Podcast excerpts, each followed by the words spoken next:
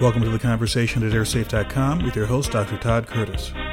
This is show number 62 Crash of Spanair MD 82 on 20 August 2008. The aircraft crashed shortly after takeoff on a scheduled domestic flight from Madrid to Las Palmas in the Canary Islands.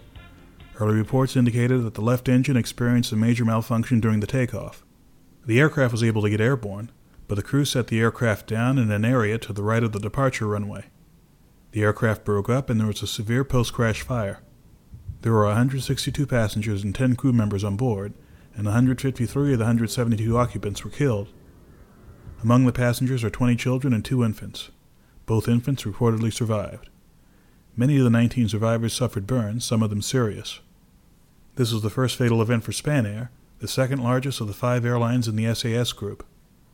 At the end of June 2008, there are 65 aircraft in the Spanair fleet, averaging 13 years old. The fatal event aircraft was built in 1993.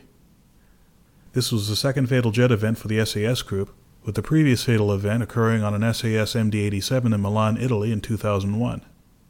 This was also a code share flight with Lufthansa, and that airline reported that seven of their passengers had transferred to the Spanair flight from a previous Lufthansa flight. This was the 15th fatal event involving the MD 80 series aircraft. Four fatal events had been in Europe, and four in the U.S. The aircraft began commercial operations in 1980, with the first fatal event in 1981. This latest crash was the eighth fatal MD 80 event since 2000. The Spanish government is leading the investigation with assistance from several U.S. organizations, including the FAA, NTSB, Boeing, and engine manufacturer Pratt & Whitney.